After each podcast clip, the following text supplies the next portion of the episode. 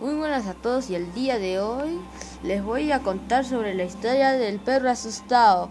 Era así una vez un perro llamado Kuta que vivía en una gran ciudad de la India. No tenía dueño y se dedicaba a vagar por las callejuelas olfateando todas las esquinas, casi siempre buscando algo para comer. Su vida era tan solitaria que solía recurrir a la imaginación para hacerse una idea de cómo eran las cosas, de cómo funcionaba el mundo.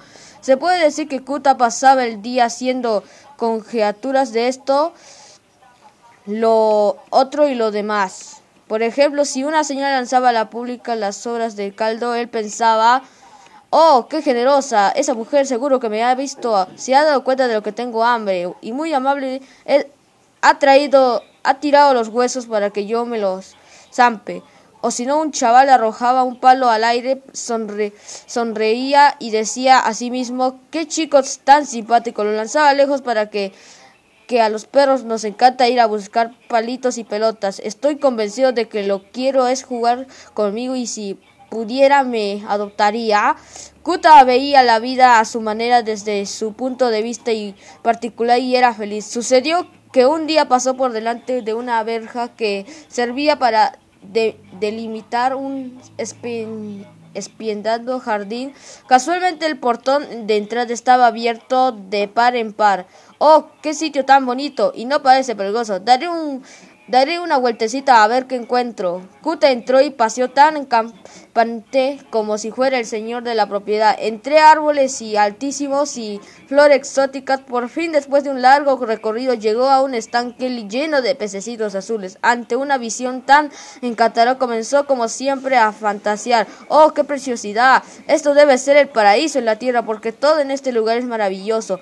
Me ha puesto la cena de esta noche que a que aquí vive un príncipe. Rondeó el estanque, cruzó una alborleda y ante sus ojos apreció un increíble palacio de mármol coronado por una cúpula dorada que relucía bajo el sol.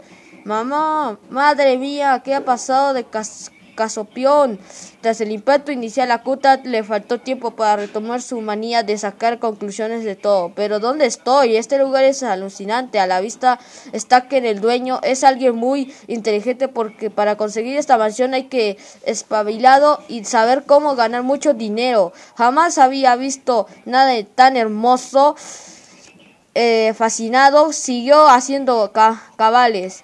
Lo que está clarísimo es que se trata de una persona elegante, apuesta de exquisitos gustos, seguro que viste las mejores sedas de país y adora las joyas. Kuta se moría de ganas de entrar, por lo que dejándose llevar por sus cuatro patas flachulas, se plantó en la impresionante escalinata de la entrada. No vio a nadie y siguió barruntando que quién sería el afortunado poseedor de esa casa tan fabulosa. No hay duda de quien vive aquí es una persona muy feliz. Imposible ser desdichado cuando se tiene un tantol. Si es imaginable que su vida es maravillosa. Kuta estiró el cuello y subió de puntilla las escalones, actuando como si fuera un tipo distinguido, acudiendo a un baile de gala. Al llegar arriba se sorprendió. Anda, pero si esta puerta también está abierta. Levantó las orejas y escuchó el canto de los pajarillos. Voy a investigar, pero lo haré muy rápido. No, no vaya a ser que aparezca alguien por sorpresa y me meta un buen lío. Kuta pasó toda velocidad y apareció un inmenso salón cuyas paredes estaban cubiertas de arriba a abajo por muchos espejos diferentes. El pobre nunca había visto ninguno y no sabía lo que eran, por lo que al entrar se encontró un montón de perros corriendo en dirección contraria hacia donde él estaba. Su reacción fue mostrar los colmillos para infundir miedo a sus enemigos, pero en ese mismo instante todos los abuesos levantaron el hocico y también le enseñaron los dientes. Kuta sintió tanto temor que se quedó paralizado en el centro de la sala sin, sin ni siquiera pestañear en medio del pánico se le ocurrió gruñir apretando fuertemente los las mandíbulas. La respuesta fue que inmediatamente todos los perros tensaron la cara y, y le gruñeron a él. Estaba literalmente rodeado. Esto es el final. No tengo escapatoria. ¿O sí?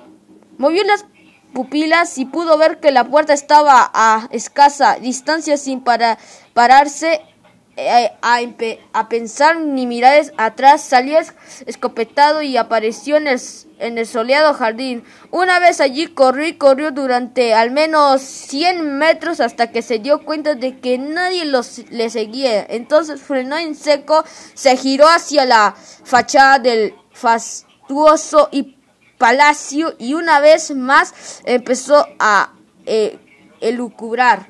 ¡Oh, qué raro!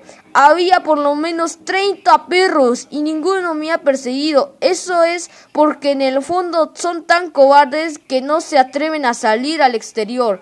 Kuta se sentó un rato en la hierba para recuperar el aliento y bajar las pulsaciones del corazón. Se encontró más calmada y se levantó y tomó el camino de vuelta, completamente convencida de que los perros que había visto en el salón del palacio existían de verdad. Una lástima porque si, si se hubiera dado cuenta de su error, habría aprendido algo importante, algo muy importante que la imaginación no puede jamás jugar, puede jugar malas pasadas y no podemos pasarnos el día hablando de lo que no sabemos, por la sencilla razón de que las cosas no siempre son lo que parecen.